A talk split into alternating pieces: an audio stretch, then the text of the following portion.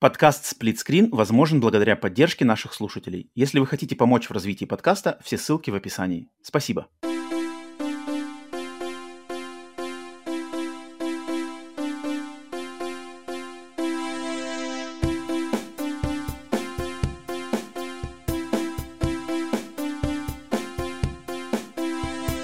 Привет всем отдельно, если вы слушаете уже постфактум, либо на ютубе смотрите в записи, либо слушаете в аудиоверсии на аудиосервисах.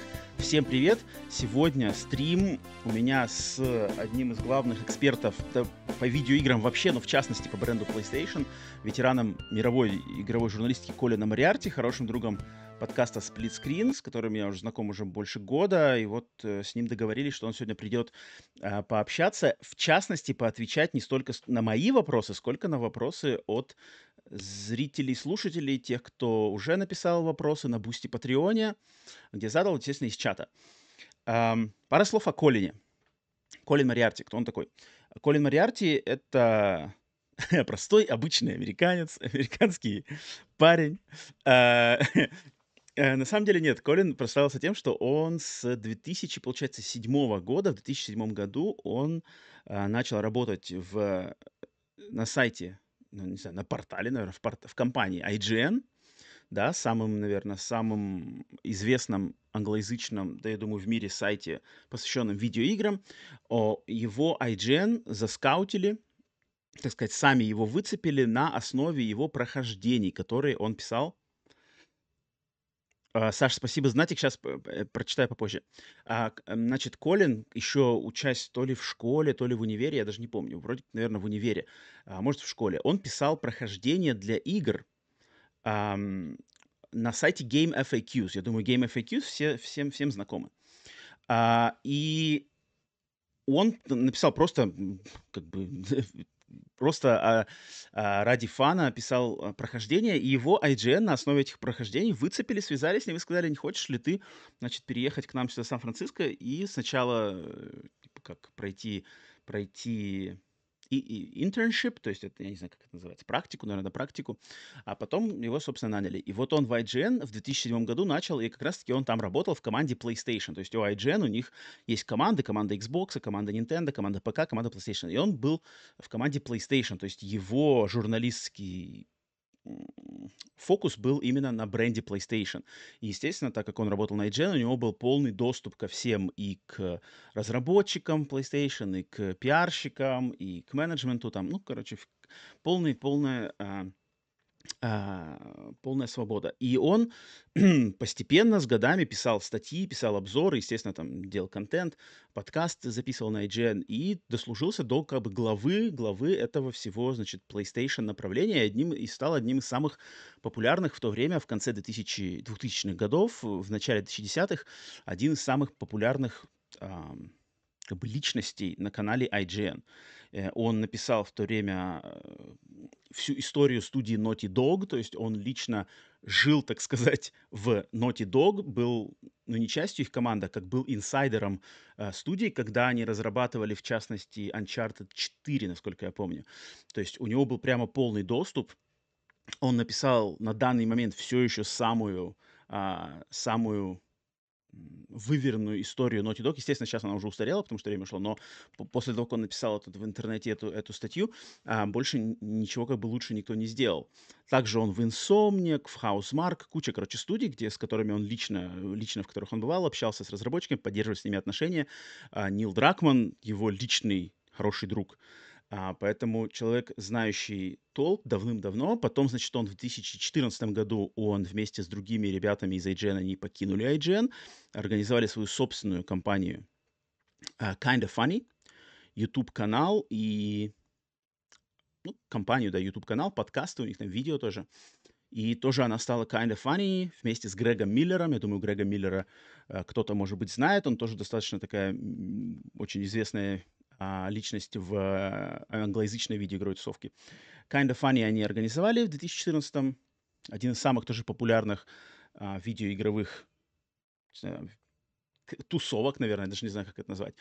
А, и в 2000, но в 2017 он, значит, Колин, Колин лично сам один покинул Kind of Funny и сделал свой собственный а, свою собственную компанию Last Stand Media в одиночку. И, и вот сейчас он на основе этого всего, короче, поднял, сделал самый успешный в мире подкаст, посвященный PlayStation под названием Sacred Symbols. Это номер один подкаст по PlayStation в мире. А, и также поддерживает отношения хорошие с кучей всяческих разработчиков. Вот недавно у него было интервью с Кеном Левином, со, со создателем Биошока, э, который работает над Judas. Um, общается, у него, у него очень много знакомых и коллег по индустрии, uh, поэтому он инсайдер. Я думаю, в новостях часто не часто, но регулярно возникает э, его как раз-таки имя, когда там какой-нибудь а, слив или какая-нибудь информация инсайдерская, там, типа, ведущий подкаста Sacred Symbols Колин Мариарти рассказал там, что Биошок там делается такое-то или что-то такое. Поэтому человек, шарящий в индустрии, занимающийся ана- аналитикой и исследованием видеоигровой индустрии, в частности бренда PlayStation, уже кучу-кучу времени, больше, получается, 2007 года, то есть сколько у него стаж-то? Стаж уже почти, почти, э, почти 20-15 лет. 15 лет стаж профессиональный, и э, часто на него ссылаются, и на его мнение, на его какие-то тейки. Э, часто можно увидеть, как они расползаются, по сути дела, по интернету. Э, поэтому, поэтому клево. Он а, я с ним разговаривал, он, мне, ему было интересно, естественно, я, я с ним общался, общался, вот мы познакомились с ним год назад, я с ним на протяжении года так э, время от времени мы что-то переписывались, общались. Он на самом деле интересуется Россией, потому что он по своему образованию, он историк, он э, учился на историческом факультете, и он, в частности, очень интересовался историей России, там вот начало 20 века, середина 20 века, Второй мировой войной, поэтому у него как бы к России, к русской истории, в частности, к русскому народу, есть не, как бы неподдельный интерес. Поэтому он, э, не знаю, может быть, сегодня он тоже какие-то приготовил вопросы, или ему, может быть, что-то в голову придет, что спросить на ходу. А, но это это на его, так сказать, я ему сказал, что у него полный карт-бланш, спрашивай что угодно. И на самом деле мне так интереснее, когда никаких ограничений нету. Поэтому если кто-то сегодня в чате, на стриме, кто-то тут очень у нас, значит, э, не знаю, щепетильный или чувствительный, можете ждать, что сегодня могут быть вопросы. Я, я сам не знаю, какие вопросы. А, я ничего не хочу цензурить. Мне важнее живое, честное, искреннее общение, поэтому имейте в виду. Но вот модератор, э, бессменный модератор Родион э, на связи, поэтому, Родион, если что-то будет какая-то... Главное, чтобы все было, было в рамках приличия. То есть никаких оскорблений, никаких наездов, никакой, никакой гадости. А, а какие темы будут подниматься, мне, в принципе, нам только интересно послушать вообще, кто что скажет, кто что спросит.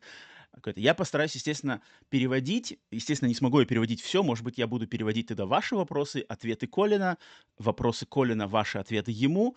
Но если мы там с ним будем по ходу дела что-то перебрасываться фразами, то уж там как бы такой small talk наш, наш может быть, я переводить не буду, потому что а, чтобы время не не, значит, не забивать, потому что, я думаю, а, совсем-то уж много времени у Колина не будет. Окей. Так, народ, все, готовы? Сейчас запускаем Колина. Сегодня мы вертикальные. Не смог я что-то настроить быстренько горизонтальное. Okay, Colin, you're on. You're speaking to all of Russia for the first time ever. Yeah, it's good. To, it's good to be here with you guys. First of all, I noticed your shirt when I was getting on, and so I your Incubus shirt, Incubus, and I thought yeah. you'd appreciate this. This. Oh, uh, oh, dude, the science is, dude. yeah, I, oh, I it's actually from the original. It's from the original launch of the album, actually, which is oh, cool. Um, dude, and uh, I thought you'd appreciate that. I, when That's I saw your second shirt, I knew favorite I album after uh, Morning. Which View. one do you Which one do you like the most? Morning View, my favorite. Morning View, yeah. yeah. Science is probably my favorite, followed by Morning View, and then Make Yourself. Yeah. Anyway, it's good to be here with you guys, and and good to talk to you today. Thanks for having me. Hope all is well. Okay, I hope, uh, yeah, everyone can hear you. Uh, поэтому, народ, с, мы с Колином, uh, в общем, он с вами поздоровался, uh, отметил мою футболку моей любимой группы Incubus, ему тоже она очень нравится. Uh, поэтому давайте начинать, долго не задерживаться. Colin, I just, before you went on, I gave them like a primer on your career and everything, so they're all caught up and they know and they have actually a lot of questions. But first, I want to ask you, just to start the conversation going, um, from me, uh, please name three random all-time favorite games games of yours, so people will know. Uh, okay. Um, Mega Man Three, uh, Final Fantasy VI and Bioshock, I guess, would come to mind for me. Yeah. Окей, okay, спросил yeah. у Колина три из его самых-самых любимых игры в его жизни. Это Mega Man 3, Final Fantasy 6 и Bioshock. All right, now three of the most recent games that have really impressed you. Like let me pull up my let me pull up my yeah, let me pull up my trophies and see, uh, just so I don't forget anything here.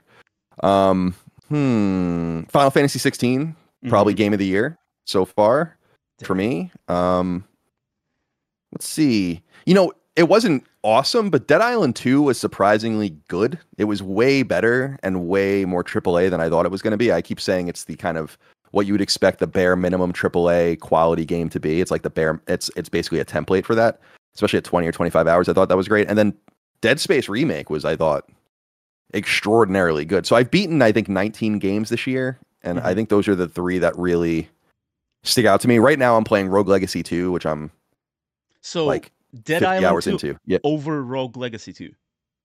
Uh, well, I'm not. I'm no. I love Rogue Legacy 2, but I don't feel like I really can. I haven't beaten it, so I don't know that I really can like. I I I don't want to be because I'm also playing Alan Wake right now and do you know do I I oh, didn't oh, yeah, beat Dying Light 2. I didn't beat Hogwarts, all that. So, um, So those are the three, I think, right now. Mm-hmm. Yeah. Uh, три игры, которые его очень впечатлили в течение последнего года, это Final Fantasy 16, Dead Island 2 и uh, Dead Space Remake. Okay, and then three games that are you you you're most looking forward to. Hmm. Um. Let me think here. Well, this is kind of funny. I guess we can call this one A because it came out just today and it's gotten pretty mediocre reviews. But I think that that Aveum game that just came out from from EA Originals, it's like the the magic shooter, Immortals of Aveum. Mm-hmm. Um, I think that game looks awesome, but it, it got, has like a 70 on Metacritic. I don't care. I'm still gonna. I bought it last night, and I'm gonna play that in the coming days. So I'm looking forward to that. Um, let's say Sea of Stars. Mm-hmm. So the real answer, I think, would be Sea of Stars, and then Spider-Man Two, and Helldivers Two. I think would be. I would say Final Fantasy 7 Part Two, but that comes out early next year. Mm-hmm, mm-hmm. А, из три самые его ожидаемые игры это получается Immortals of Avium, Spider-Man 2, Final Fantasy Remake вторая часть, Sea of Stars, and what was the what was the last one?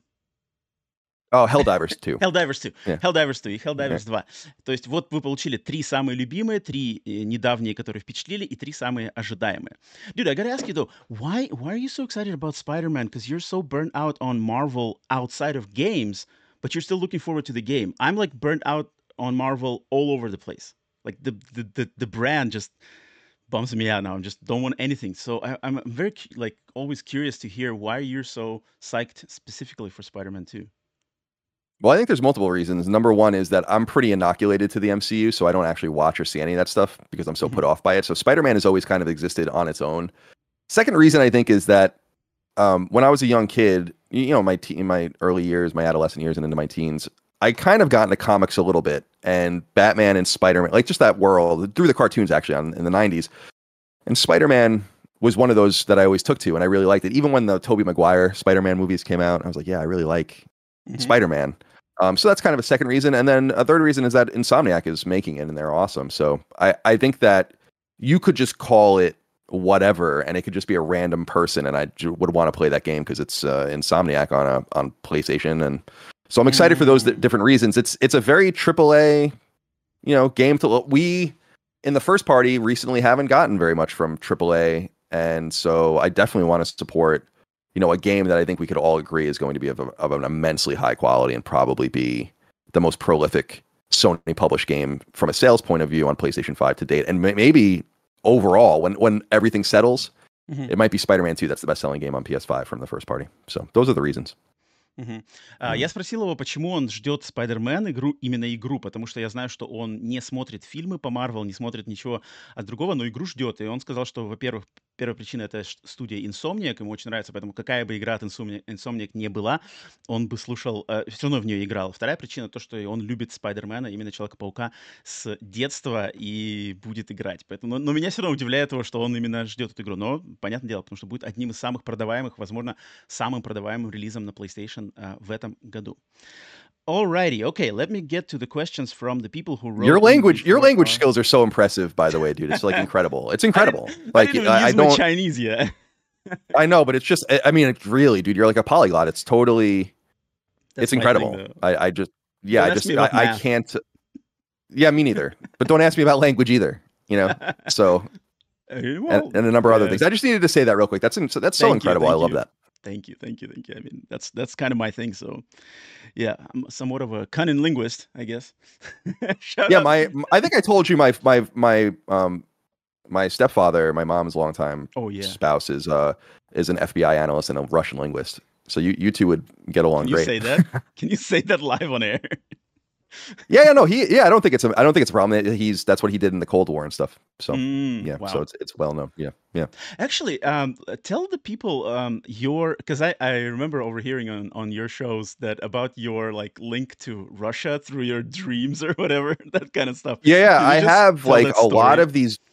Yeah, when I was a kid, I had uh so I was born in '84. So we were really inundated with. I I was a young. The Cold War was ending, and we were really inundated in the United States with with images of Soviet life that was become really springing to life, but also it was very drab, gray apartment buildings and it, Hmm. very communistic. And who the hell knows what it was really like? I mean, you guys would know better than me, but um, that kind of for some reason imbued itself in my very young brain, and and it's something that I like dreamed about. Like I dreamed about, um, and they were I guess nightmares in a sense because I didn't know where I was and I was scared, but I knew I was in Russia and so I had those dreams when I was a kid, and then they started cropping up again more recently, where my passport expired. So, um, and I haven't gotten it renewed. So for some reason, this has gotten into my brain where Mhm.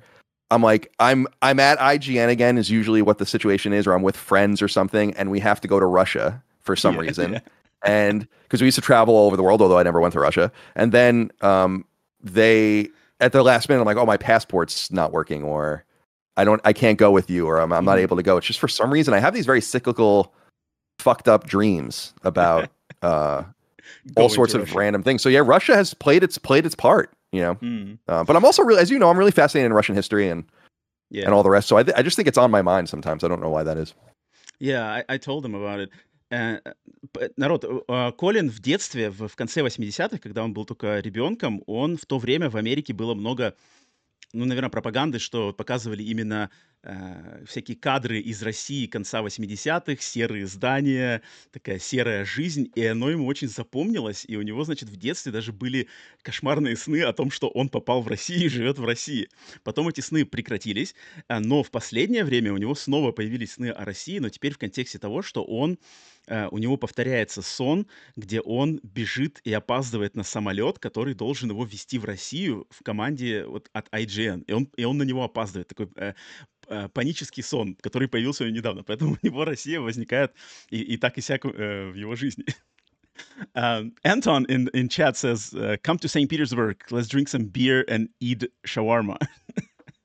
I would love to go to Russia. I've I've um I've said this many times. I mean, I said it to you on your sh- on or on my show. Is like uh, I personally have no. I, I think most Americans feel this way. Like we really have no beef with Russia. So Mhm. it's like it's a St. Petersburg, the window on the west.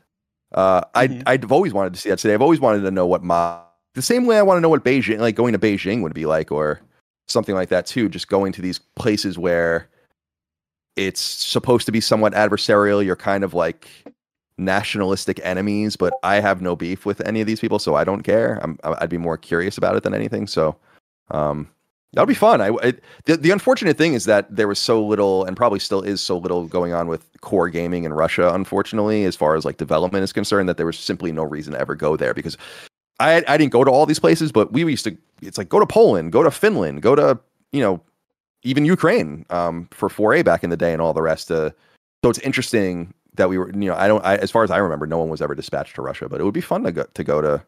Mhm. Um, for some reason, St. Petersburg sounds especially appealing. You Mhm, know, mhm, Peter the. Great and this very Yeah. intentional design and all that, plus all the history there. And Right. oh right, man, right. yeah, be interesting. А, Я а, сказал ему, что Антон написал в чате, и Колин сказал, что он совершенно не против приехать в Россию. Естественно, если ситуация у, у, как бы станет нормальной, то никакого, никаких отрицательных а, чувств к России он не испытывает, и в частности хотел бы как раз-таки Петербург пос- посетить из-за истории, из-за его интереса к истории. К сожалению, он знает, что в России именно с разработкой игр, с игровой индустрией не особо сильно, поэтому в контексте именно как игрового журналиста, наверное, толку особо ехать нет, но посетить рано или поздно он бы очень хотел, ему очень это его интересует. A funny thing is about uh, about Russia, visiting Russia, because uh, uh, my brother-in-law, he's he's American from Michigan, born and raised, and then he went to Russia with my sister, uh, and he like she they tried to go to Hermitage, the museum, and Mhm. she tried to sneak him because the price to enter Hermitage is different for a foreigner and for a Russian, and she tried to sneak him in as a Russian. She says like, okay, just shut up, don't say anything. I'm gonna buy us tickets, and you just wear the Russian winter hat and like Russian coat. Nothing. They immediately spotted him. He didn't say a single word. They told her like at the ticket at the, the ticket office, they were like, "Who's that? Is he is he an American?" She's like, "No, no, no, he's Russian. No, he's an American. Ask him to say something in Russian." They were like, "Oh, sorry, sorry." that was like they, they have like radar, you know, American for Americans. It's hilarious. yeah, I, I would. Are we still? Is there? Is there? A, well, I guess we're allowed to travel to Russia still, right? Right now, Um, if yeah, we wanted to. I think so. I guess the State Department would just say not to do it, but yeah, yeah, um, probably. but you could. Yeah. I think so. Um, yeah, that would make that would make sense. I don't. I don't know. Again, I don't. I don't think the beef. The we're, we're, the societies are so isolated from each other. I think because of linguistic barriers. It's the same thing with the Chinese.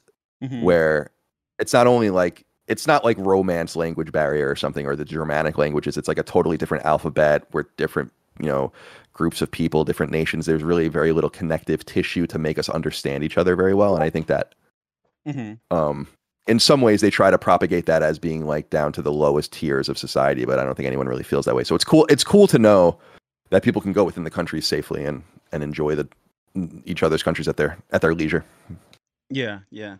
А, Я, я Колин просто сказал о поездке к, э, в Россию, он а- открыт к этому, и только как бы вопросы вот именно всех каких-то политическо-социальных моментов с э, визами, там, не знаю, с открытостью, с э, безопасностью и все такое. А, Поэтому он нисколько не против, и его это очень интересует. Okay, let's see. Let's see what what questions I have here relating to games in our uh, Russia context. Okay, I got I got a lot. Let me let me pick something that is interesting. Oh, okay.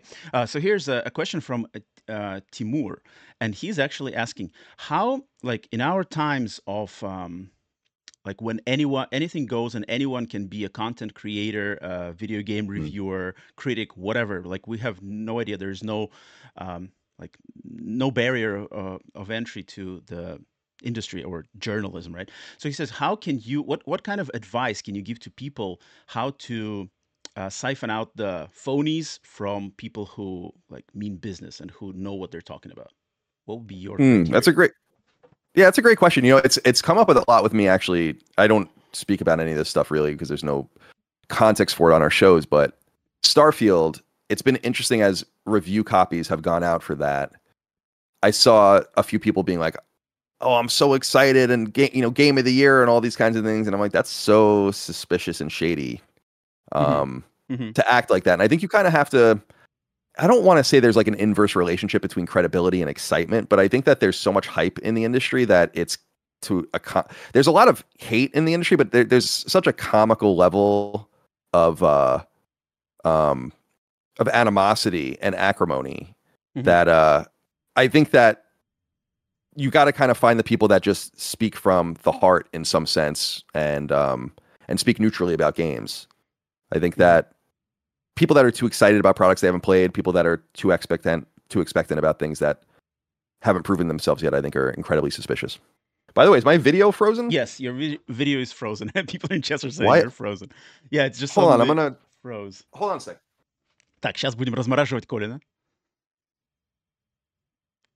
А, пока перевожу, э, переведу что он сказал. То есть, да, я ему задал вопрос о том, как отличить, ам, на самом деле, толковых обзорщиков и журналистов современных от э, фальшивок или о том, кто болтает о том, о чем толком не понимает. И он привел пример э, современный со Старфилдом, что многие люди почему-то расхваливают Starfield, хотя, скорее всего, в, не, в нее не играли, а, либо у них вряд ли есть доступ к какой-то дорелизной версии, но они прямо пишут, это как бы странно, по его мнению, поэтому он просто рекомендует всем прислушиваться и как-то найти вот эту толику искренности в словах людей, когда они говорят о вещах, про которые вы уже знаете. И то есть, если человек говорит о том, о в чем уверены и знаете вы, и говорит что-то, что не соответствует реальности, то делайте собственные выводы. Yeah, your camera, your camera is fine. And uh, I just wanted to okay, like cool. um, ask you further about how do you like what do you mean by uh, looking for sincerity? Like how do you how do you judge that? Because I, I I myself am sometimes lost. Like how do how do you trust a person like what they're talking about? Like do you Yeah, I think just sixth sense? I, or, or how? Well, no, I don't even think it's that. It's like when you uh, think about think about what you would see see as objective reality, which and again, your objectivity is different, therefore it's more subjective, but like what you deem is objective reality, right? Your level of fairness and the way things are. Mm-hmm. And you see a person that s- says things v- in very specific lanes and in very specific ways to make a certain criteria come true no matter the reality. You're a sport are you a sports fan? Uh, hockey. Uh, Predators. Go hockey. Preds. Okay, great. Predator. Okay, great. So imagine you're watching like the local Predators uh, show after like the post show, right? Mm-hmm, mm-hmm. And the Predators just lost to whatever, you know, the Stars 3 nothing and they had a really flat experience, right? Mm-hmm. And all they were saying was like how great the Predators goaltending was, how they got a lot of shots on net and mm-hmm, they mm-hmm. couldn't hit the back of the net but they did really well. Instead of saying, "Man, that was a really flat experience and they looked really bad. We love the Predators." But we have mm-hmm. to call it like it is. And then I think that as you see people do that over and over again, and it fits with what your objective reality is, like so you saw that three nothing game and you understand what it was, so then you saw someone identify it the exact way you saw it, mm-hmm. and then mm-hmm. that happens over and over again. I think that's how you build credibility. Because if you have people mm. coming out saying, um, "Oh, like it's what I feel about," uh, X, I, I always beat up Xbox. I don't mean to, but this is just an example. Is like you always see people saying like Xbox Series X's are sold out and it can't be. And it's like, dude, they're not sold out. Like mm-hmm, you, mm-hmm. I, I, can see that with my eyes and just go to a bunch of different stores online and see that you can buy one right now. So what else are you lying about? Yeah, I see them in that's Target kind of that's time. kind of where my that's kind of where my stance is. Does that make sense? Yeah, it, it yeah. totally does. Um, для вас переведу. То есть я его спросил, как все-таки, какие у него есть рычаги определения фальши в э, людях, которые говорят про игры. Он привел пример, аналогию со спортом, что если, например, прошла игра вашей любимой команды, и после игры, где команда проиграла с разгромным счетом, можно послушать аналитиков. Есть аналитики, которые выставят про проигрыш команды как, ну, они пытались, они играли хорошо, но там то-то, то-то, но они все равно хорошо старались, молодцы. Хотя команда проиграла. Но есть аналитики, которые скажут, да, играли хреново, там ошибались, заменяли не тех, и вот по своим собственным критериям критериям а, отмечай, кто тебе ближе, те, кто вот выдают в таком положительном спектре, либо те, кто говорят открыто и правду. И точно то же самое работает с играми. Когда люди говорят, он привел в пример Xbox, что когда люди там выдают какие-то фальшивые а, данные про Xbox, что там Xbox Series X везде распродан, его не найти на полках, хотя это не так. Я лично постоянно, каждый раз, когда захожу в супермаркет, вижу на прилавке не распроданный Xbox Series X, хотя PlayStation не распроданных нету пятых. А, поэтому вот делайте собственные выводы, поэтому и если хотите разобраться. Alrighty. Thank you for answering that one. The, okay, the next. funniest part about this is that you could be telling them I'm saying anything and I wouldn't know. Like you could be saying yeah, the, yeah. the, worst. Like, yeah. You just went on some sort of racist tirade. Uh, well, I have here, people who who can speak English. They're gonna like no, it's, it's, just it's just funny. No, I it, um yeah, it's a great question because there is a lot of insincerity. There there just is, there really is. and and uh, I I just think that you can if you just remain honest with yourself and look if you're not looking so going back to the predators example right if you're not okay. a homer and some people are homers right mm-hmm, but if mm-hmm. you're not a homer and you say i just want it i want good analysis then you'll be able to sniff that out no time and yeah. and then those people will only be speaking to kind of evangelicals and then you kind of have to hit that bar to keep them because that's what they want that's what i always say about the you know when people make content about me or people attacking other people or whatever i'm like that's fine. You're allowed to do that. I'm never going to tell you you don't have the freedom to do that, but that's what people expect of you. Mm-hmm. And they're not, they don't care about what you have to say about games. They want you to attack other people. And the second, you, now you have to do that. You're mm-hmm. beholden to them. So, um, Yeah. so I think that there's just a, a bunch of different ways and a bunch of there's of course a bunch of different lanes to create that kind of content. But I think that the reason Last Stand is so popular, especially with a paying audience, is because they would rather pay five dollars a month than and Mhm. like be able to weed through shit and get good content than have to weed through all the nonsense out there. Yeah, and I, I think it's just real recognizes real. So that's there you go. Yeah, there you go. Honestly, That's exactly right. That's most of it, right? Yeah, yeah. Um, alrighty, now I have a, a super chat from Alexandra, and she's asking you a very specific question. Uh, what is your favorite horror game of all time? Horror game. Um, that's a great question. We just brought up Dead Space. The remake, And- right? It was always between Dead Space One and so like the original version of Dead Space One. Although I think the new version is even better. And then Resident Evil Four. So like the GameCube version of of the game. Mm, It also kind of depends on what, like, so straight up horror or survival horror element like games. I would say those. I also really like that the, that game Outlast where you play as the journalist with the camera, Mhm, mhm, um, and that game is really cool. Like where there's no fighting, so that kind of stuff's neat. But if there's like if you're talking about horror elements or fear and all of that kind of stuff, I gotta say, man, the um. And I guess it is kind of a survival survival horror game in and of itself, and I'm I'm only halfway through it right now, so I don't know. But I am so impressed with Alan Wake. Like I had no I had no idea it was this good. Like I had no Oh. idea what they were doing. Wow. Like that, Mike. I was I was saying to Mike, it's like that Michael Jordan thing where he's like, you know, or, or a Shaq thing where he's like, I'm sorry, I didn't know you had, you know, I, I wasn't familiar with your game. Like I had no idea Alan Wake was was Hmm. this good, and uh it's like it's unlike any game I've ever played before. Actually, it's kind of like a Quantic Dream meets like a Quantic Dream game meets Deadly Premonition meets like some Mhm, sort of mhm, mhm. action game. Twin Peaks. It's really of Twin. Peaks there. Twin King. Peak. Oh yeah, Twin Peaks. Of course, Yeah. I know that that was a major inspiration. Um, That's huge. yeah so i, I was like wow i didn't because um hogue rick hogue our like lawyer friend is a Mhm. huge alan wake fan and i asked him after we did the final fantasy 16 review uh, i always ask you know people like "W- w- any games i should keep you in mind for as we go forward and he's like well alan wake 2 i was like alan wake 2 interesting so then it kind of like a, a, nugget went into my mind and, I have no idea why. It must have been on PS Plus at some. And then um so. I, I started playing and I was like, damn, dude, this is riveting. Dang, this is me like- I, I played like, it on if I were at Microsoft, when it came out. If I were if I were at Microsoft, I would have made this into a thing. Yeah, I don't know. Yeah. Yeah, I played sorry, it back in the day and I really liked it. And I'm also gearing up to playing it again before the sequel comes out, but I haven't started it yet. So I'm actually really glad to hear this from you because I was a little bit hesitant, like, ah, you know, did it pass the test of time or not? But cool, cool, cool. yeah, Um, it's uh mhm. it's it in in its PS5 form, it's really it's really solid. I'd be interested. I don't know. I just didn't know because I remember Mm-hmm. it got. I went. I was like, was this game? What does this game get? It has an 83 on Metacritic, but I'm like, I remember at IGN everyone being like, ah, mhm, mhm. it's not that good or whatever. And I, if I were at Microsoft, they like they sold the IP back to Remedy. Um, they Yes. owned it, right? Um, Right, right. and and to me, I would, uh, I would if I were them, I'd be like, damn, we have something on our hands here. But they just they just didn't. I don't know why why not. But I remember there was Uh, that whole yeah, anyway, hullabaloo where, where they made like uh, Remedy made Alan Wake. They were planning to make Alan Wake 2 right after the original Alan Wake, but then something didn't go through, and then the original Alan Wake 2 became that Alan Wake American Nightmare, like Right, right. downloadable game, something like that. And then they came back to it only years later. hmm yeah, and and and Microsoft liked them because they, they did Quantum Break together. So I just don't know why they and they all apparently.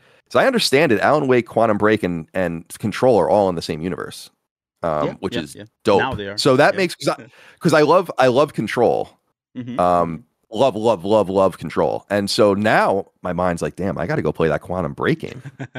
You know, because I And never paid any attention to that game. The Control Alan Wake. DLC. maybe. Yes, yes. I'm I because I played Control on PS4, so it's kind of exciting when it comes to PS5. When Control 2 comes to PS5, I'll go play Control again on Mhm. PS5. That's what I'm doing with Alan Wake right now. That's what I'm going to do with Spider Man. I never played the PS5 version of Spider Man. You know that Mhm. was like free if you got Miles Morales. Mhm. So I'm going to go and jump into that as well. I think it's going to be really fun. Mhm. Right before Spider Man 2, of course.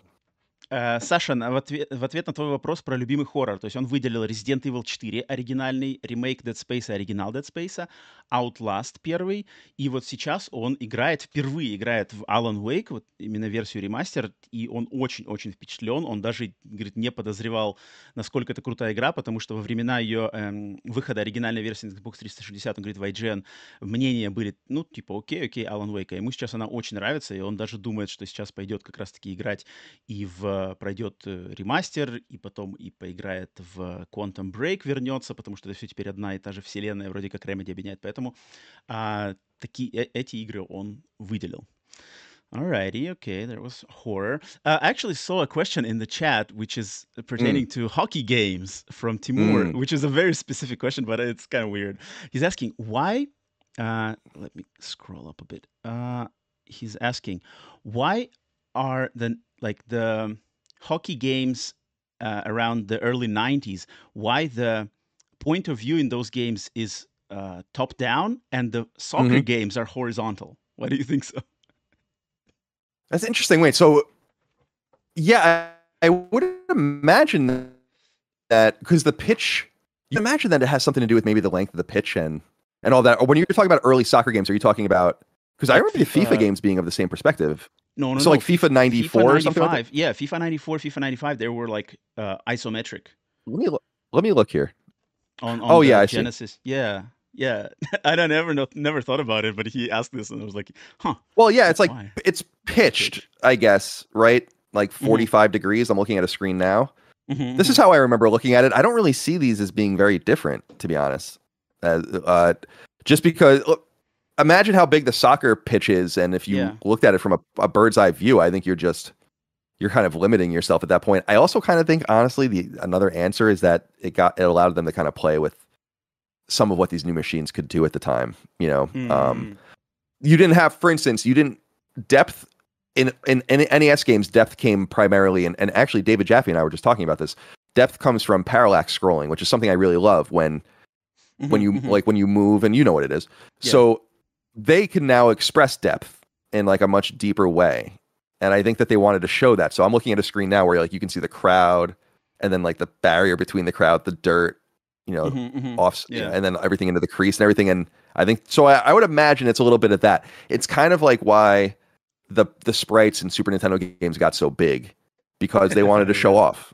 You know, um, yeah. they got way too big, but they, they wanted, yeah, they wanted to show off. So that's an interesting question.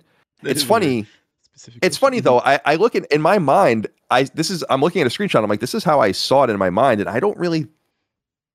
I know what you're saying, but I feel like it's it's not that different based on your perspective because the the rink is so much smaller. You have to be tighter, you know. Mm-hmm, mm-hmm. So you're gonna yeah, want to be distant.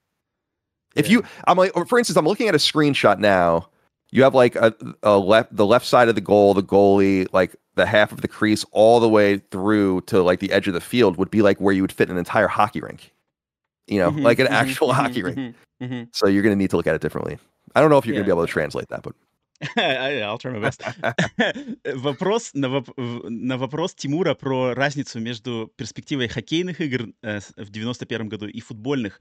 Колин думает, что разница в первое, потому что из-за длины футбольного поля, просто футбольное поле, оно по себе само длинное, э, внутри одного футбольного поля можно поместить там несколько хоккейных, да, полей. И второй вторая причина то, что разработчики просто хотели немножко повыпендриваться и поиспользовать более крутые технологии, поэтому как раз-таки в FIFA в этих ранних они использовали изометрическую проекцию, чтобы там глубину экрана, вот это все, газон, его газон, барьеры, трибуны, чтобы можно было получше сделать, потому что им надо, как бы у них были новые 16-битные консоли, и им хотелось немножечко повыпендриваться.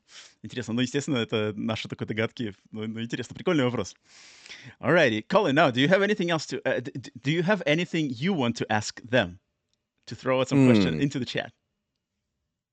Yeah, not about not about games so much. I mean, I'm I'm just cu- I'm more curious like how everyone's feeling, assuming that they're in Russia. I mean, like what's the what's the perspective of of everyone there, and yeah, how is everyone? Because we, I, I said this to you. I lamented this when we talked. Was I I feel like there's mm-hmm. a very deliberate effort to make sure that no one's talking to each other. Mm-hmm. And as I noted earlier in our conversation, I think a lot of that is really made even more complex by just significant lingual barriers mm-hmm. um, between the sides. But I don't like. I, I, just I don't know. I just feel like governments talking to governments don't represent like what the what the way people feel. And I know that historically, between World War II and the end of the Cold War, that American Americans and Russians were looked at as like enemies, and I guess that that was and I mean, I don't guess it was a much more serious time, but that seems so long ago now that I just and we won. You know, I, I just I'm not trying to be an asshole, but it's like, why can't we just get along now? And so I'm wondering if that resonates with people on the other Sour side. Sour losers, dude. Sour losers. But I mean, total. I mean, yeah. But, well, I just don't get it. Play, I don't get it. Yeah, yeah I don't get it. А, вопрос вам, Колину, такой общий. А, кому будет интересно, можете что-то написать. То есть Колину очень интересно услышать ваше мнение вообще о том, как, учитывая те, кто в России или кто вот из-за всех э, событий современности как-то на кого влияют, как у вас просто как общее настроение, общий настрой, потому что со стороны Колина он именно видит эм, как бы слом общения между обычными людьми. Почему, в принципе, я к нему ходил на подкаст, почему он сегодня на стриме, это то, чтобы вот мы, обычные люди, мы в Америке, люди в России, в других странах, мы могли бы общаться и высказывать свои мнения о том вообще, как, как э, наше состояние, потому что общение между государствами — это совсем не то, и там никакой искренности а, ждать не стоит. А, потому что он как бы считает, что нам надо разговаривать и как-то лучше вообще с пониманием друг к другу относиться и не быть ведомыми какими-то другими факторами. Поэтому, если у кого есть что сказать по этому поводу, то пишите, если нет, ну тут э, тоже, э, тоже поймем. All right, I threw out your question. Let's see what, what, what people will say, if anyone will say anything, uh, depending on what they, how they feel about it. Okay, let me find other questions uh, pertaining to games while they're still typing. Mm-hmm.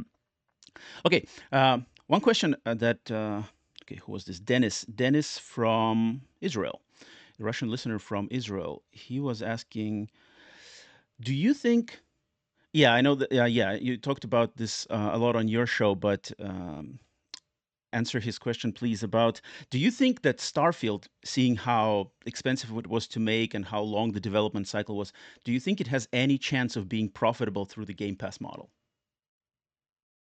um, I think Starfield's a unique game in that sense because it, it probably. I mean, I don't think it. I think it definitely will make a profit just because I think it's so appealing to people off of Xbox on PC specifically. It's the third best selling game on Steam right now in pre order, which is pretty amazing. Um, and it's like up there with CS:GO and Baldur's Gate and all that kind of stuff that that would typically sell really well.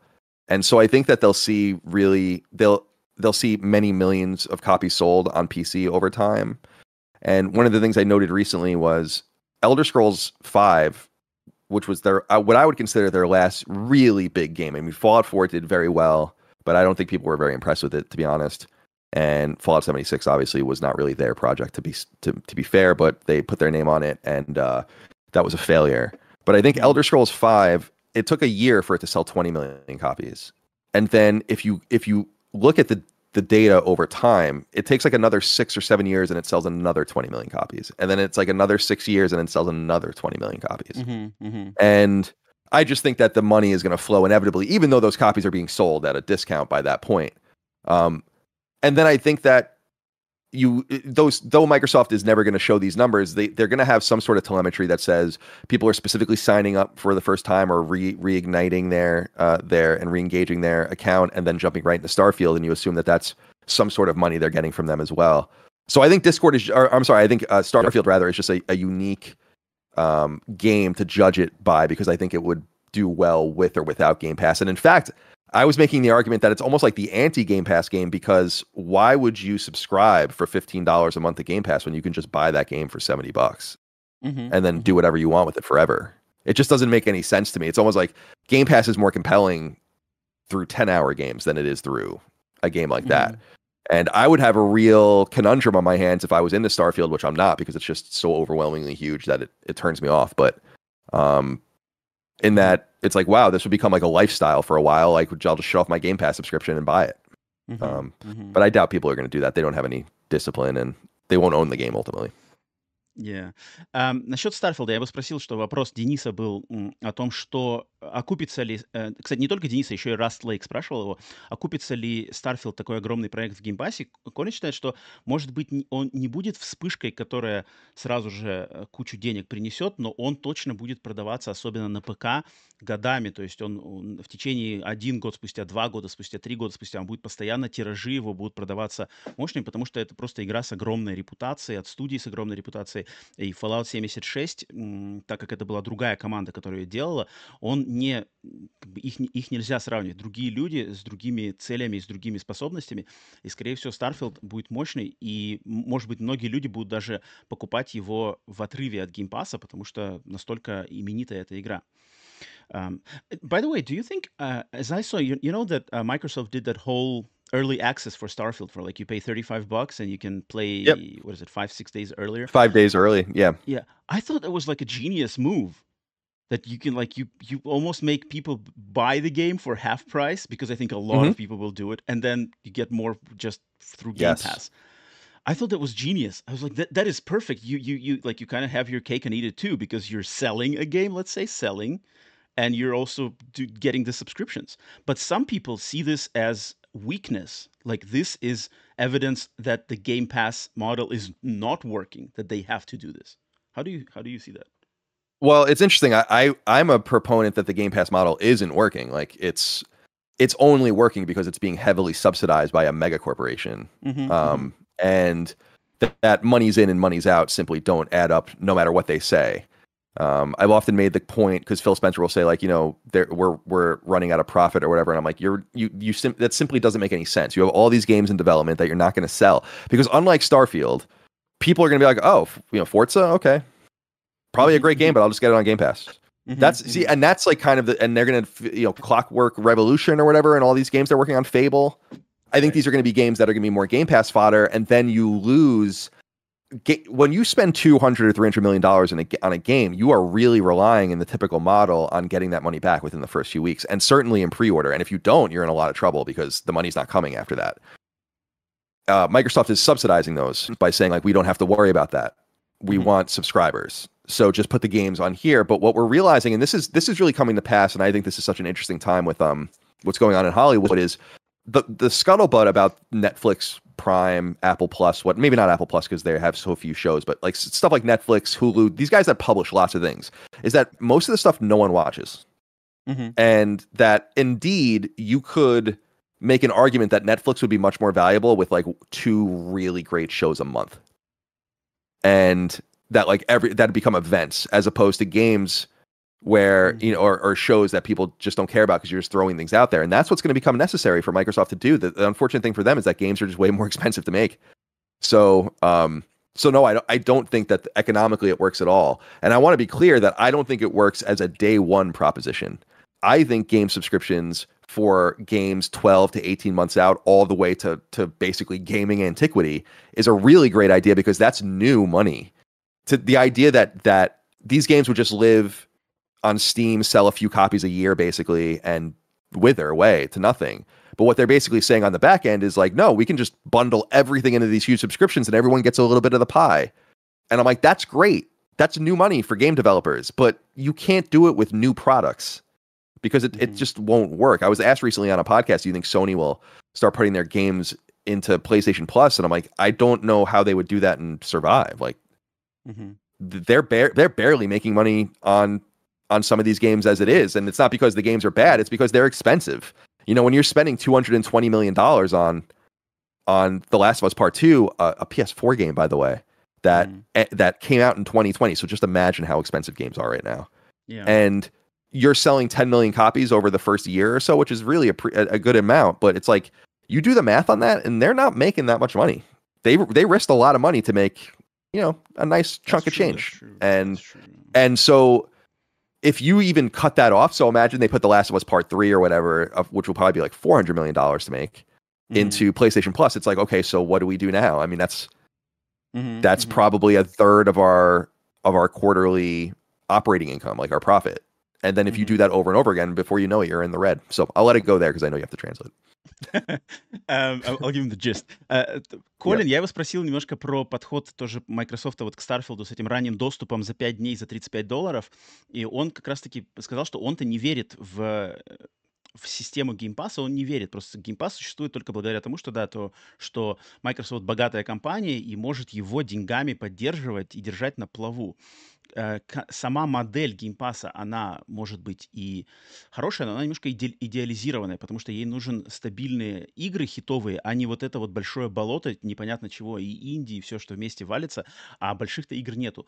И это такой же пример с Netflix, потому что Netflix тоже э, полностью переполненная подписка, просят деньги, постоянно ценник повышают, но там какое-то море разливанное, непонятно чего. Лучше было бы, если бы этих проектов было бы меньше, они бы были сочные, и они бы выходили ре- регулярно, и тогда шансов было много больше, потому что даже PlayStation сейчас не может э, позволять игры, э, например, в свою подписку выкладывать, потому что игры стоят очень дорого в разработке, и денег-то они на самом деле с них получают с именно вот синглплеерных, одиночных этих проектов, не с сервисов, не так уж и много. Поэтому ситуация на самом деле с геймпасом, по его мнению, достаточно плачевная. Alrighty. Okay, let's see what people wrote in response to your question. Uh, let me Okay. see. Okay, Timur says, uh, in answer to Colin, right now the internet is like separating everyone, so it's expected. Hmm. Okay. Indeed. Yeah, that's true. Okay, uh, Red Jar says, uh, everything is okay. We have nothing against people, not people start wa- wars on our planet. Uh, again, against regular people. Like, we have nothing against regular people, Mm. Americans or whoever, because that's not the regular people who, who start wars on our planet. Yeah, no, that's that's totally true, and that's what I'm like. I don't. The, the thing about what's going on with Russia and Ukraine is that I, I simply don't think it has anything to do with us. It- it You know, like, eh, It totally and I know, and so and so I just can't. Like, I still haven't heard an, a government official in the U.S. We don't hear from our vegetable president, but everyone below him. I haven't heard anyone say in any uh, eloquent way what our national interest is there. Things about NATO and all that. I'm like, I don't give a. I'm sorry, I don't give a shit about NATO. I don't think most Americans really do give a shit about NATO. It's a fucking relic from another time, you know. Uh, Yeah. and so I just I look at things and I'm like, Ukraine's not even all right. So NATO, fine, but they're not even in NATO. I'm 38 years old. I've lived here my whole life. I've never heard anyone talk about Ukraine ever until. Two years so ago. true. ever. Never. Never never once. So you've been propagating like we've been regardless of like i think russia's the aggressor. I do. And i think that like but i think that the history is complex. I think things happen for like things kind of came to a head there in some way. And it again has nothing to do with us. And it's to the enrichment of weapons manufacturers in the united states. When we say we've we're giving 30 billion dollars to ukraine it's like no we're giving 30 billion dollars to raytheon and grumman northrop and you know Mhm, mhm. Boeing and all these companies. And I'm like, how can we be so blind? How many times are we going to let this happen to us? You know, where, where uh, Korea, you know, so World War II in Korea happened and then Eisenhower in 61 or in, um, yeah, when he was leaving in 61, early 61, famously talked about the military industrial complex. You know, a man who orchestrated the American response to World War II in many different ways and was president for two terms was telling everyone, listen, the weapons manufacturers in the United States need war. So mm-hmm. you better keep an eye on them. And mm-hmm. lo and behold, he was absolutely right. Vietnam happens not even a decade later. And then we find ourselves, the CIA is doing all these things around the world. And we find ourselves in all these different misadventures around the world, leading into Desert Storm, and then Iraq, the Iraq War in Afghanistan, and all these things in Libya and Syria and Somalia and Sudan. And I'm, I'm like, why can't we open our eyes to the fact that this is happening t- to the enrichment of the weapons manufacturers to things that have nothing to do with us and making us weak to things that do have to do with us like while the russians and ukrainians and people on that side of the world worry about what's going on there poland maybe and finland and whatever like maybe we worry about the mexican border or Mhm, mhm. uh, the you know how how's Puerto Rico doing? Puerto Rico's in horrible shape right now. How's Hawaii doing? Uh, Maui's in horrible shape right now. Can we help our Canadian friends in any way? It's like that's where my mind is, and so creating this level of discord amongst individual societies having to Mm. pretend that they're they're each other's adversaries when really I don't have the historical, native, or societal interest or knowledge in what's even going on there any more than a Russian in St. Petersburg has any fucking idea what's going on on the Mexican border. Nor should mm-hmm. you. Yeah. You know? Yeah, yeah, yeah. So Fair enough.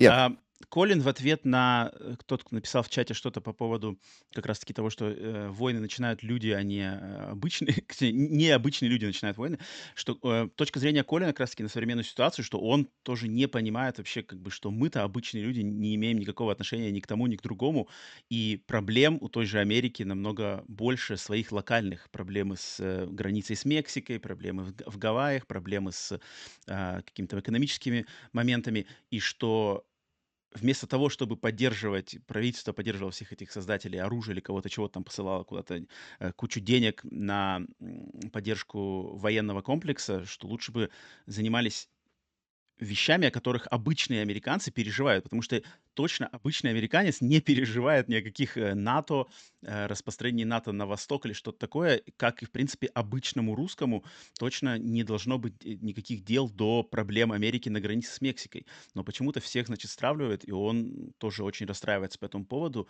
хотел бы больше прозрачности и понимания именно между обычными людьми, и чтобы нас не, в, значит, не втягивали вот эти международные а, раздор, раздоры, которые непонятно по какой причине вообще р- раскаляются. Мы, мы сами про них толком ничего не знаем. Alrighty. What else did people write? Um, everything, uh, Ruslan says, everything is fine. There's no, uh, like, I'm not feeling despair, but I sincerely hope that the current world problems will end soon. That's what he Mm. says.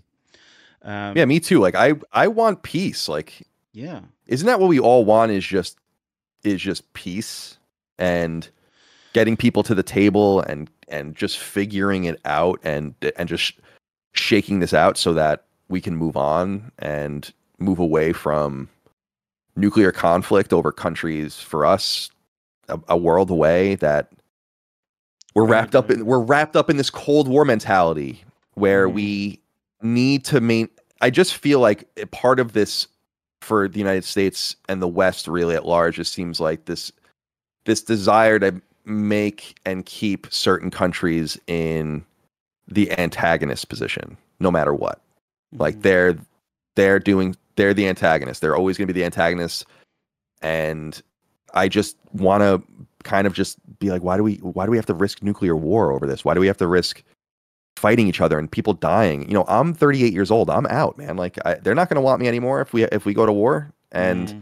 it's easy for me you know when, ni- when 9-11 happened i i was 16 Mhm. and I was just about to turn 17. And we, it was a real fear in my generation. And I was actually expressing this to my fiance recently. There was like a real fear. It's like, you know, in those days after 9 11, when we didn't really know what was going on, like, are we going to get drafted into this thing?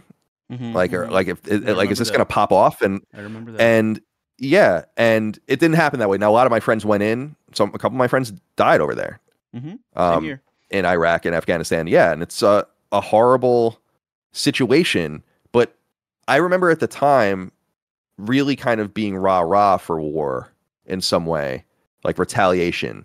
And then I slowly started to realize as I kind of became deprogrammed during the Iraq war, it's like it's easy for people in positions of power that have no accountability to the actual ramifications of war because they're Washington's not going to get bombed and their kids are not going to get sent overseas and and whatever and so on and their stocks are doing great and all the rest. It's easy to move around other people's lives on a chessboard. And I'm old enough now where it would be very easy for me to fall into that mold too to be like, well, it's not going to be me. So Mhm. Yeah. we'll send our 18 and 20 year olds over there to fight these stupid wars and i'm like we should just maybe be a little more careful about the way we manipulate other people their money their lives destroying families really preying on the poor you know the american military is made up of mostly poor people yeah.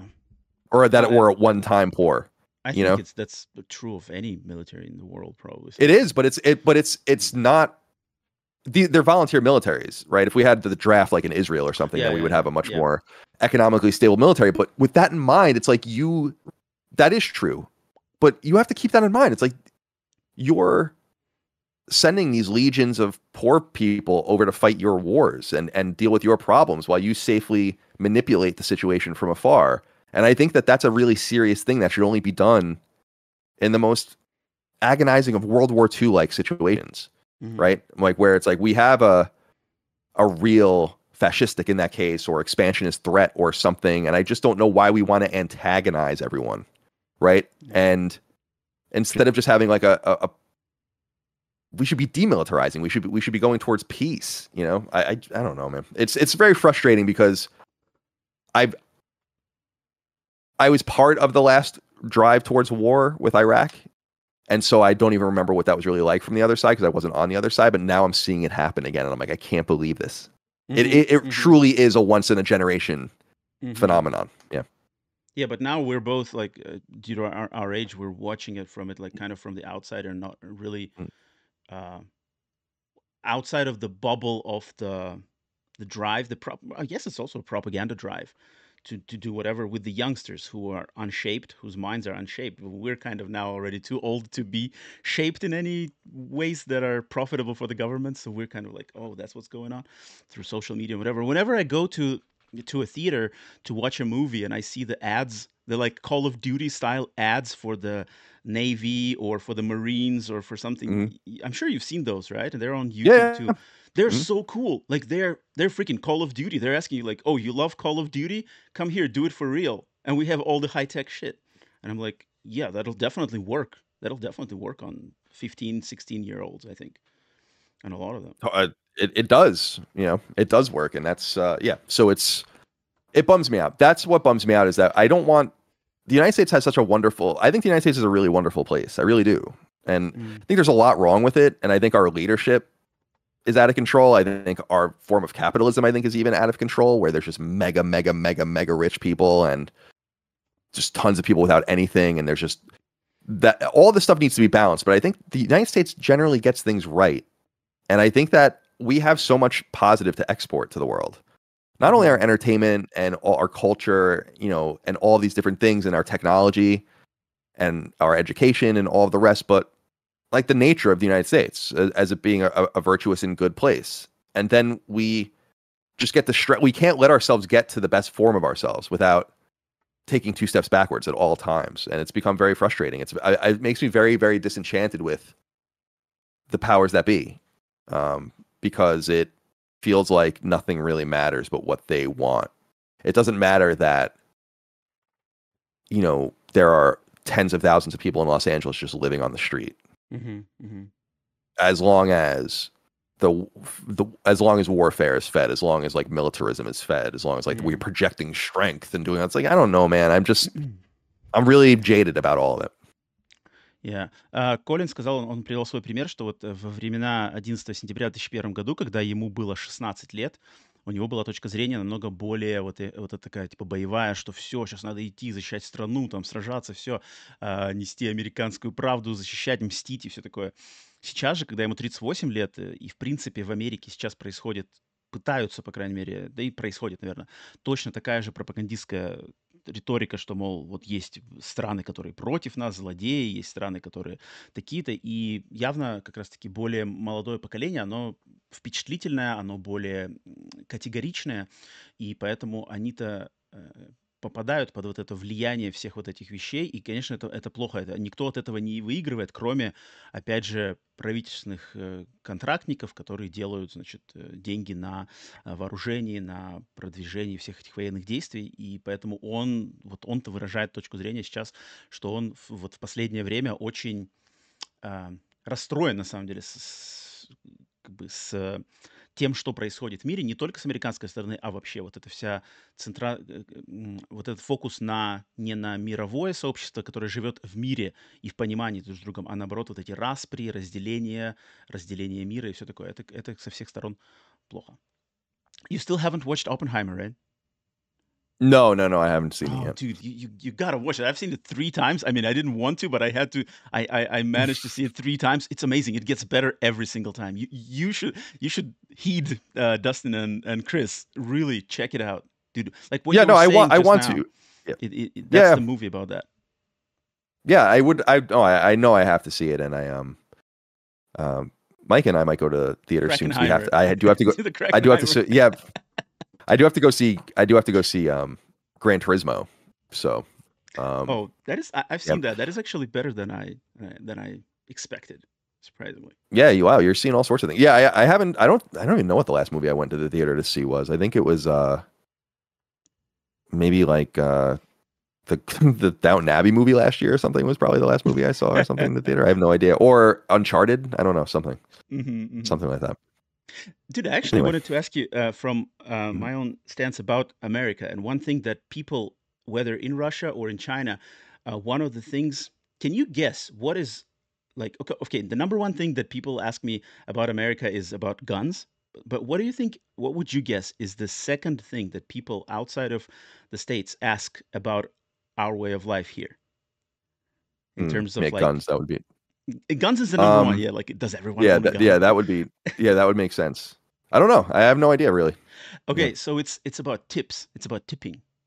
Oh, you They know what? That's so funny. It came to mind for me that that, that was going to be it. Yeah. Yeah, uh, because I've been thinking about it for the uh, recent time, and and um, yeah, they ask like, when do you tip? Why do you tip? Are you okay with tipping? Like, don't you think that's dumb? We don't tip here in Asia. We don't tip in Russia. And I recently I've been because when I first came to the US, I've always been like, okay, that's the culture, that's the standard. Yeah, you have good service, you tip well. You have uh, like okay service, you just tip the standard, whatever, 10%, 15%, whatever, it's been rising, right? But recently, I've seen all these news about like people being uh, shamed into tipping or like shamed into not tip uh, about not tipping or not tipping enough.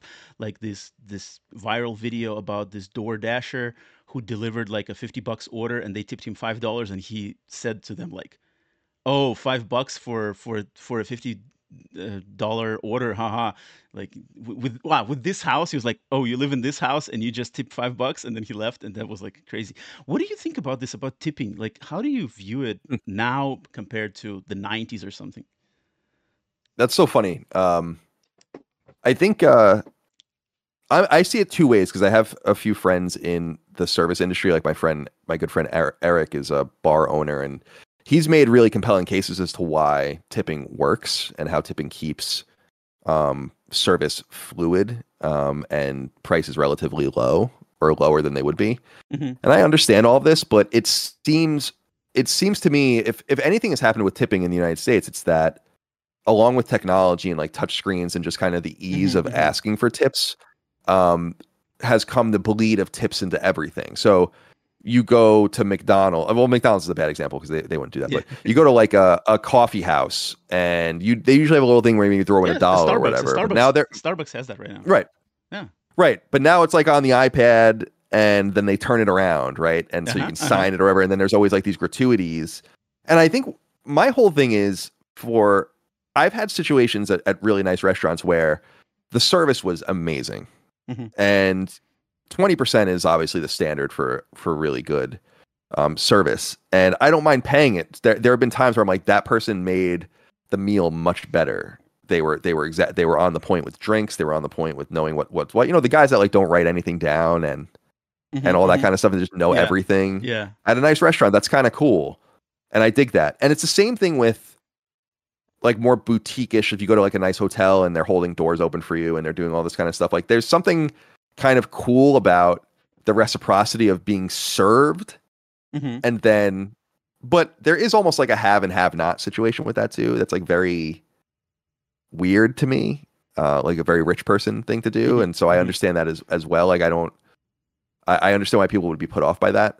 Um so I guess what I'm saying is is that tipping leaking into everything is the problem. But tipping in narrow ways, I think makes a lot of sense because listen, dude, like I've been to restaurants in Europe. I've left rest I left the restaurant straight up in Germany because the service was so bad. Because Oh, there is some, there, there Germany. something there is something about it's like okay, your standard rate, so you work as your how do I put this? Imagine if someone went into a factory and was like, uh, you get paid your standard rate, which is really low, and then we're gonna pay you by like the efficiency of your work Mhm, like how well you do, right? It's Yeah. kind of like that.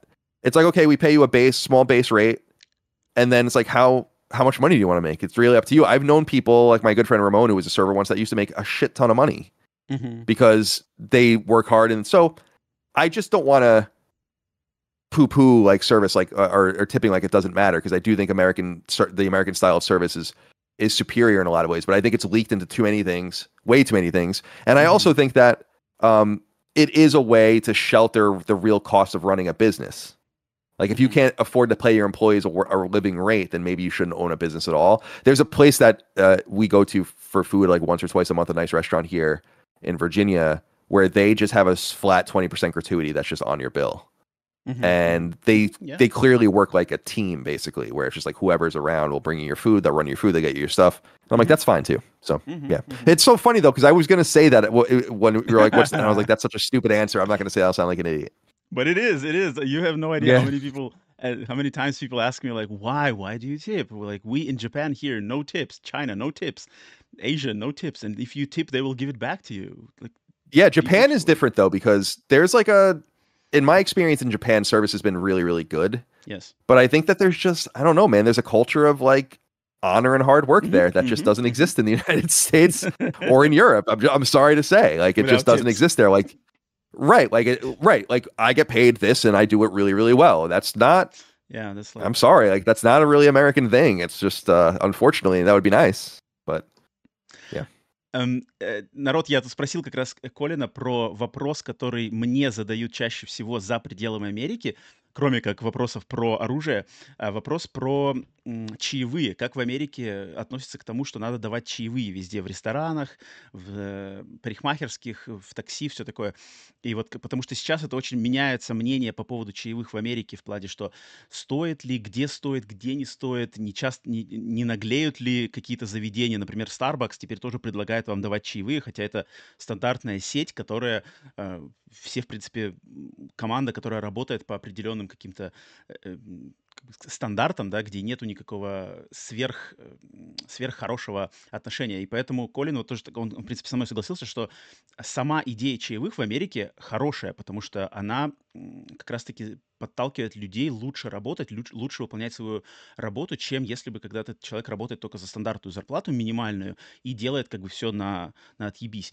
А в Америке это традиционно чаевые как бы заставляют, подталкивают людей лучше работать, потому что можно на самом деле заработать там в троекратном или в четырехкратном размере свою месячную зарплату. Но сейчас происходит некая опять деформация, какое-то извращение, потому что чаевые пытаются протолкнуть везде с помощью тачскринов, экранов, а, предлагают везде там тебе, а не хотите чаевой, не хотите чаевой в Макдональдсах и где угодно. Поэтому, а, поэтому тут мы с ним сходимся, было бы интересно специально его спросить. Так, я вижу, что кто-то хотел спросить про игры. Alright, Come, going back to games. People are asking, let's talk more games. All right, let's see. Let's see what I got about games here. Um, games. Okay, let me pick out a good. Okay. Um, what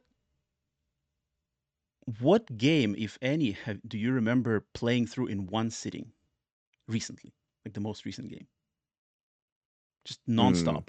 Has there been one? Yeah, I don't. I don't really play games like that. I think that, that like the only game a game like Journey I played in one sitting, which was a long time ago, or I think I played Inside. That would probably be the last game I truly. Oh, you know what? Actually, there was that um, earlier this year. There was that free to play game on PS5 called Light in the Darkness that was about the Holocaust, mm-hmm. um, and I beat that in one sitting. So that would probably be the last one. But if you if a game is longer than a few hours, I'm not going to play in one sitting because I just I'm really I don't play games like that. I'm too scatterbrained to play games like that, especially as an adult. I've just kind of lost a lot of my focus. Um, mm-hmm. I think mm-hmm. technology has kind of broken my brain.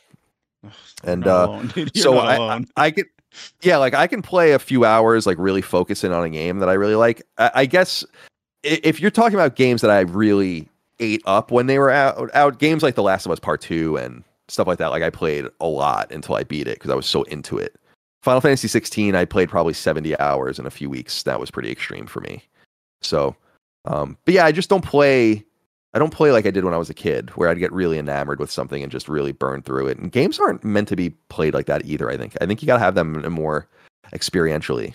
Don't mm-hmm. savor it a little bit. I actually, when I knew I was getting towards the end of Final Fantasy 16, I started to kind of stop playing because I I didn't want it to to end. So I'm not interested I, in playing games like that. I started I started to stop playing so much. I still haven't finished that thing. Still, Oh just, man, you really got to get back to it. dude, I, The a ending's so of good. a couple of days ago, I was like uh, thinking about it, and uh, I was like, that game came out on June 22nd. Like, what the fuck? like, I just beat Odin yesterday.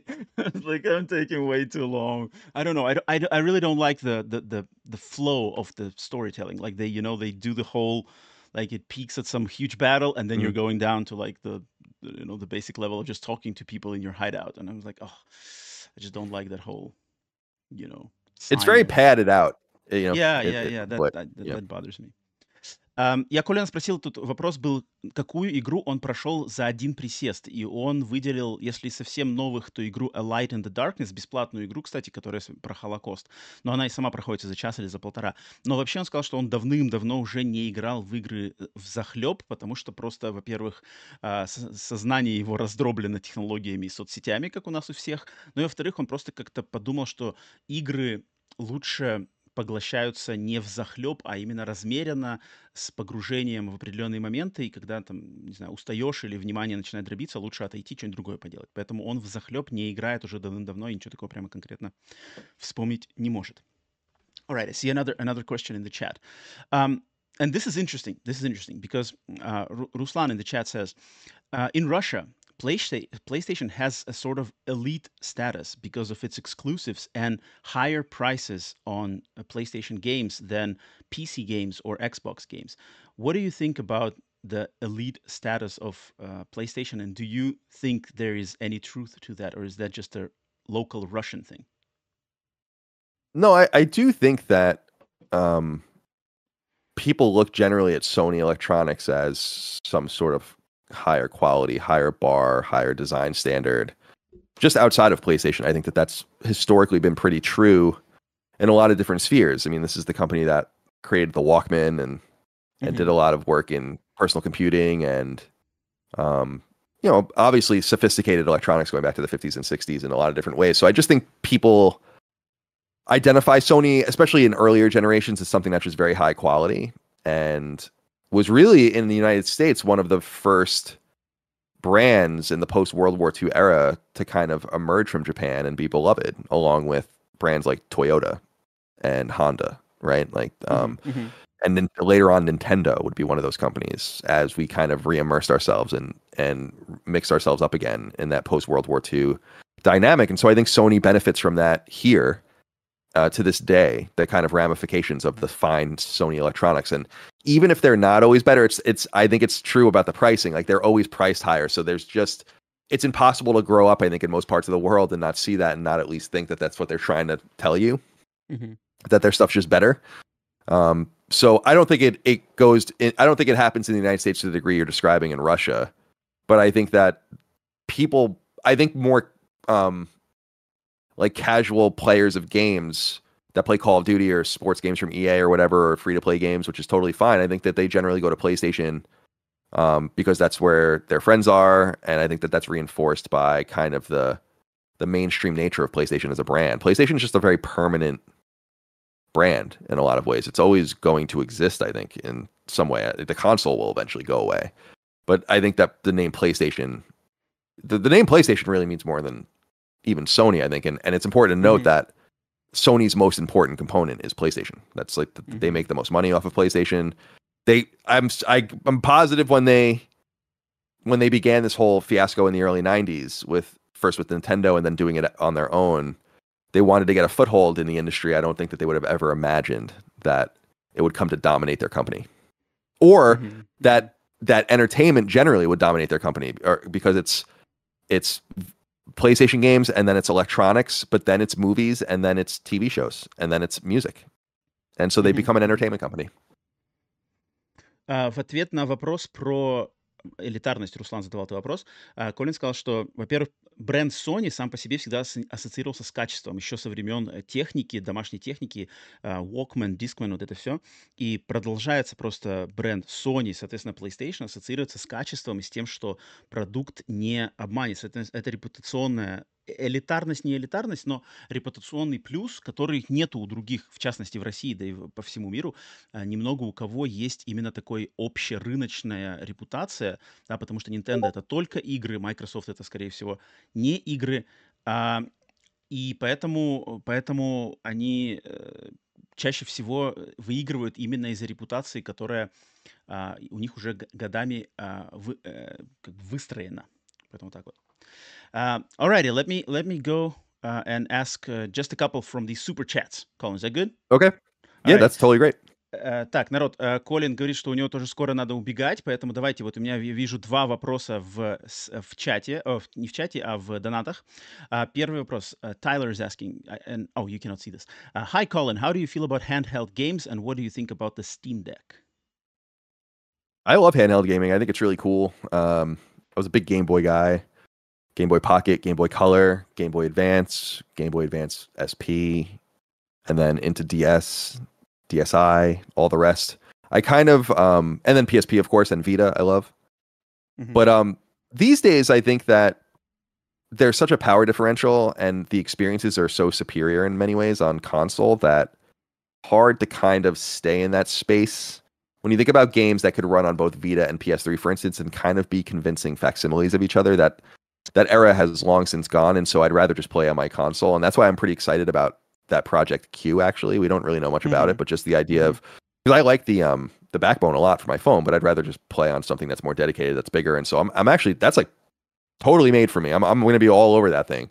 As far as the Steam Deck is concerned, I'm just I'm not a PC guy, and I'd rather just spend my time playing console games. So um, even if a game appeals to me, like I just played Halo 2, for instance, for one of our shows, I, I play that on Xbox I, I don't really want to play on PC. So, but I think the Steam Deck's a really interesting device. They've they it's done pretty well. They've sold what a million or something like that. I think of them, now, yeah. and yeah, maybe more than that. Yeah, and that's really crazy. I mean, it's making a consumer grade electronic device for a company as small as Valve that's as sophisticated as that device mm. is is pretty impressive.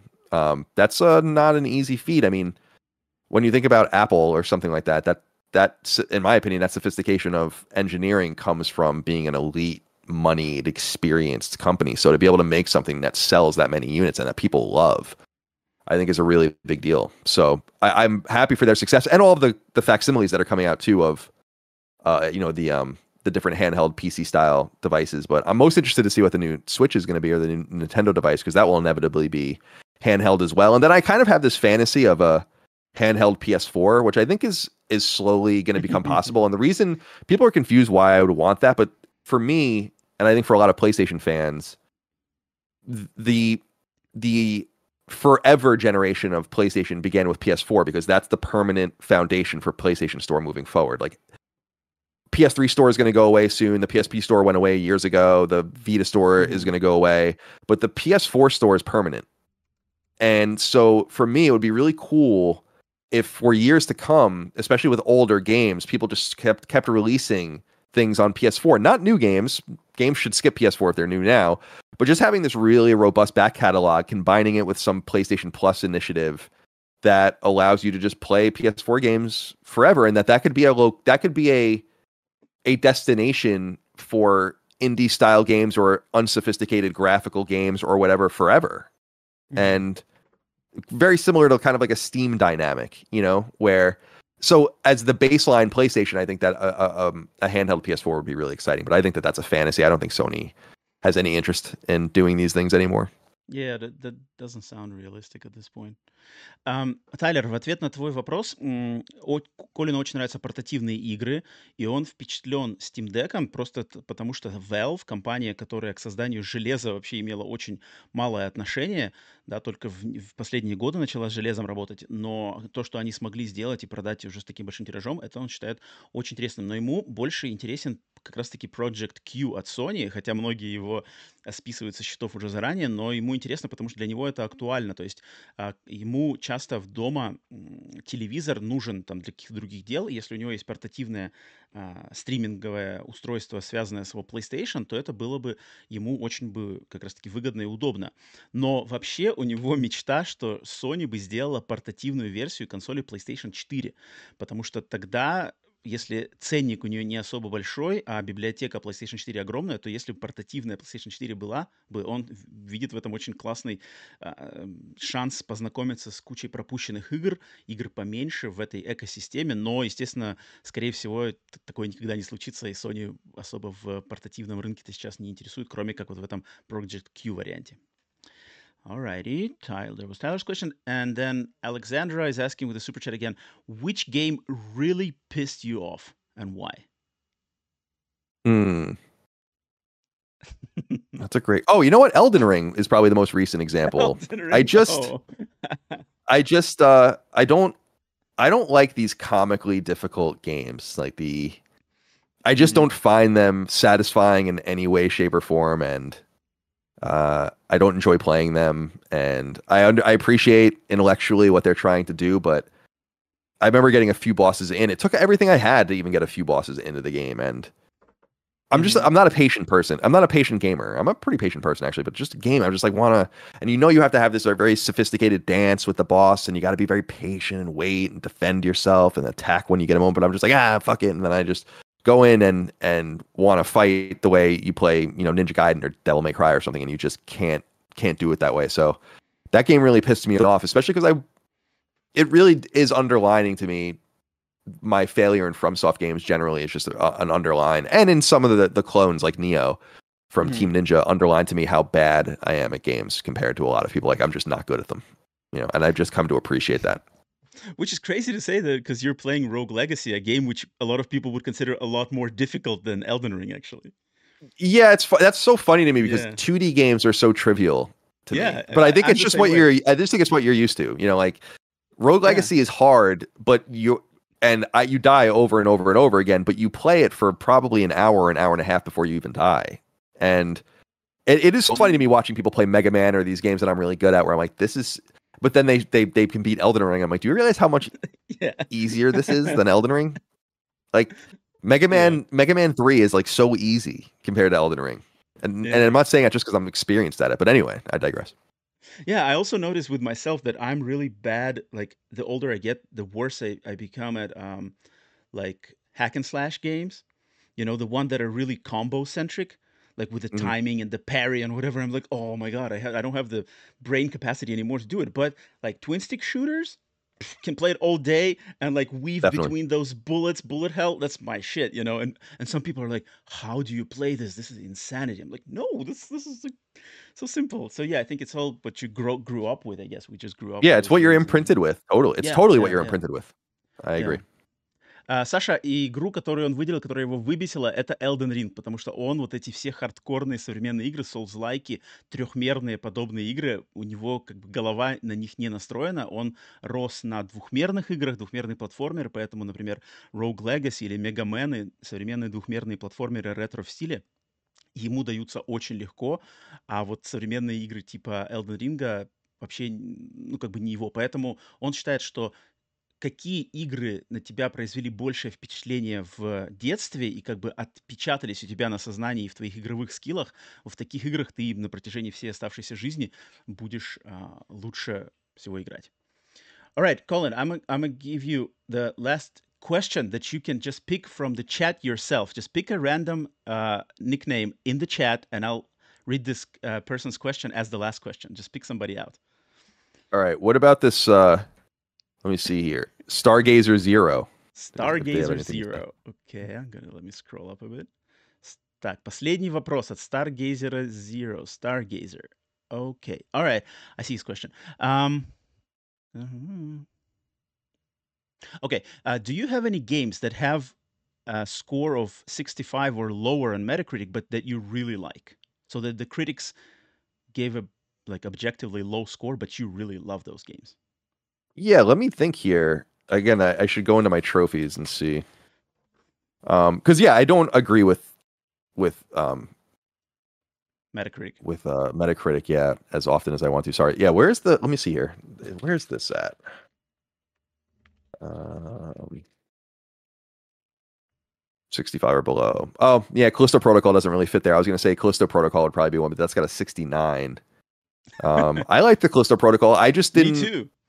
Loved I just it. didn't think it. I, I just don't understand how they spent so much money on it. Oh, like yeah, so it was it's comical amount. It cost like 170 million dollars. It's like what?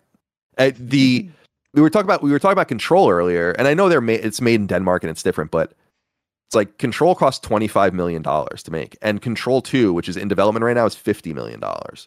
And if Mhm. you can do that with that, it's like why are you spending all this money on this this gratuitously expensive game? So I I think Callisto Protocol is a a pretty good call, though it doesn't quite fit under that 65. That's probably the most recent one. I'm looking through the rest of my games here to see if there's anything else, but that was the what did people no people I mean, like the quarry right just just to remember like that because you have to keep like the 65 in mind, so you have to do like some cross checking, which we don't have. yeah do i'm just looking like i'm not i'm not even seeing games from the last few years that were truly questionable that i played i think that they're what about um scarlet nexus i don't know where that would be let's see. Hmm. um oh that's an 80 okay never mind um yeah so i don't think i even have like any good examples I um think the Callisto actually- Protocol is a good one.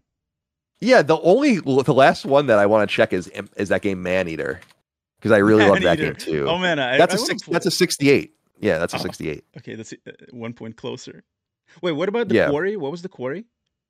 oh yeah let me look that up The- I think I'm gonna say that's probably in the seventies. Yeah, that the quarry was was was really not good. Um, oh, let's see, quarry seventy four. Whoa, Yeah, more than the Callisto Protocol. Crazy. You think there's Yeah, so some those- that laundering with Callisto Protocol? You think that could be the issue? I don't. I think I really just think it's that the studio was in L.A. You know, and it just cost a lot of money Oh. to make games. And and I also think that Krafton had. Remember that was supposed to be a PUBG game originally, and Mhm, it was supposed to be connected to PUBG. And I think that Mhm. Krafton spent a lot of money in the beginning, uh, understanding that there was going to be some sort of connective tissue that would make people want to play. And then as PUBG, PUBG is still huge, but as it as it's declined, they disconnected the two games, and then so it kind of was sent out on its own.